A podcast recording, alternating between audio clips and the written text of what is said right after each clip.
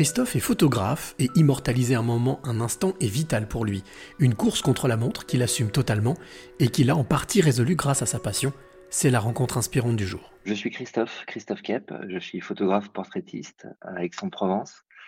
Je suis l'heureux papa de deux enfants et nous vivons euh, sous le même toit avec quatre enfants puisque nous sommes une famille recomposée. Ton métier de photographe, Christophe, il, euh, il a toujours été présent? Alors, en tant que métier, non.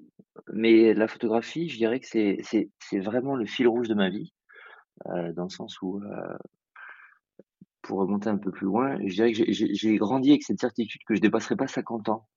Parce que dans ma famille, tous les hommes meurent avant 50 ans depuis, euh, je sais pas, 2, 3, 4, 5 générations.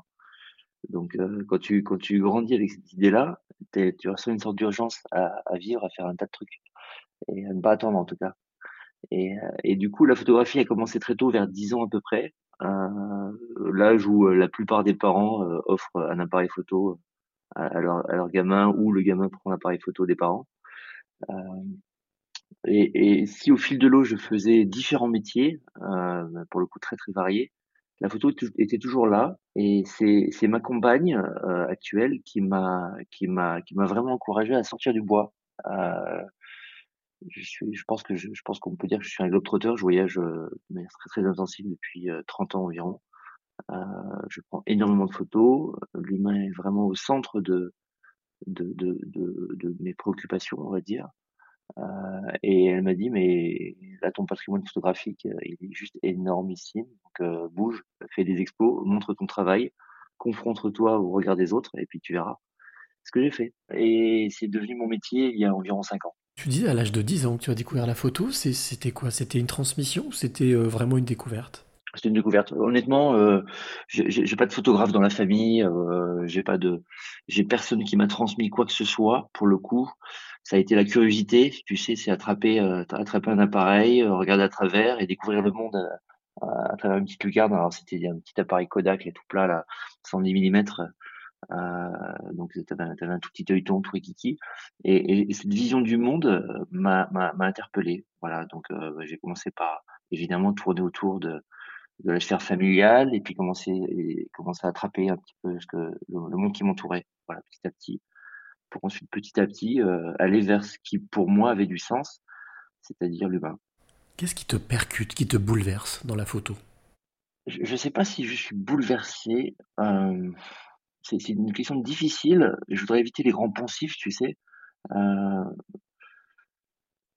je sais pas c'est une curiosité c'est un peu le mystère c'est une sorte d'inconnu pour moi la photographie voilà c'est une inconnue. Alors je parle pas techniquement mais euh, chaque rencontre euh, chaque voyage c'est l'inconnu. Je sais pas quoi m'attendre euh, je sais pas quoi m'attendre c'est une découverte et du coup et du coup la surprise la surprise je dirais je l'ai plutôt après coup euh, c'est-à-dire qu'au moment au moment où je, je je fais la photo donc de manière instinctive où je ressens le truc il se passe un truc en moi là c'est là je, je, je ne pense pas ressentir d'émotions particulières. Euh, je, je suis très concentré. Je suis un petit peu euh, comme en transe, tu vois. Il y a, je ne saurais pas décrire l'état dans lequel je suis. Mais il se passe, j'ai pas d'émotion particulière, on va dire, au moment de la prise de vue. Euh, au développement ensuite, euh, là, je vais, je vais, je vais, c'est là où je vais commencer à ressentir des choses.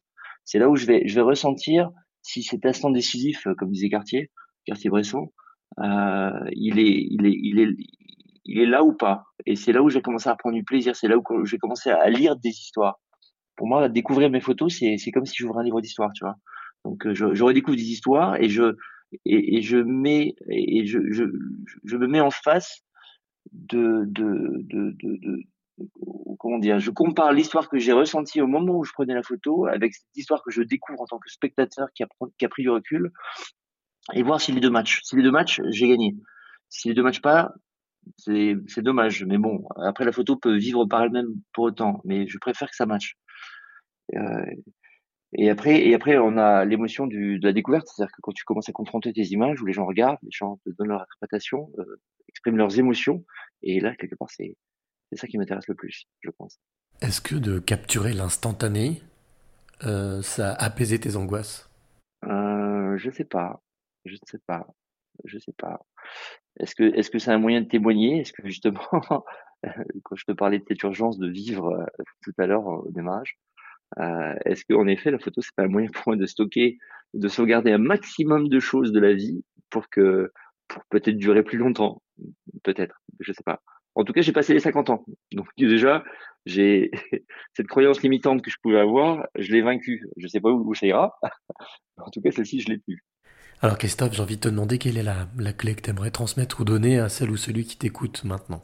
Alors la clé peut-être la plus importante pour moi à l'heure actuelle dans mon métier de portraitiste, c'est de donner envie aux gens de réapprendre à voir, ou en tout cas à se voir dans leur vérité. Je vais te prendre un exemple.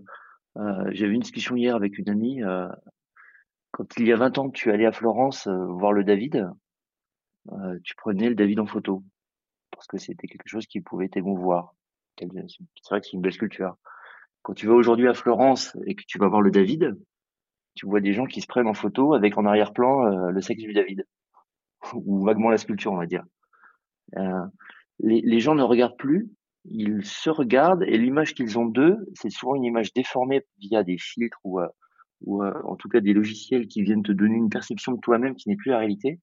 Et, tu finis par tromper ton cerveau. Et donc, moi, la clé que j'aimerais donner, c'est vraiment ça, c'est apprendre à, à porter sur soi-même un regard qui soit juste, vrai, et se retrouver beau tel que l'on est et pas tel qu'on on voudrait que l'on soit.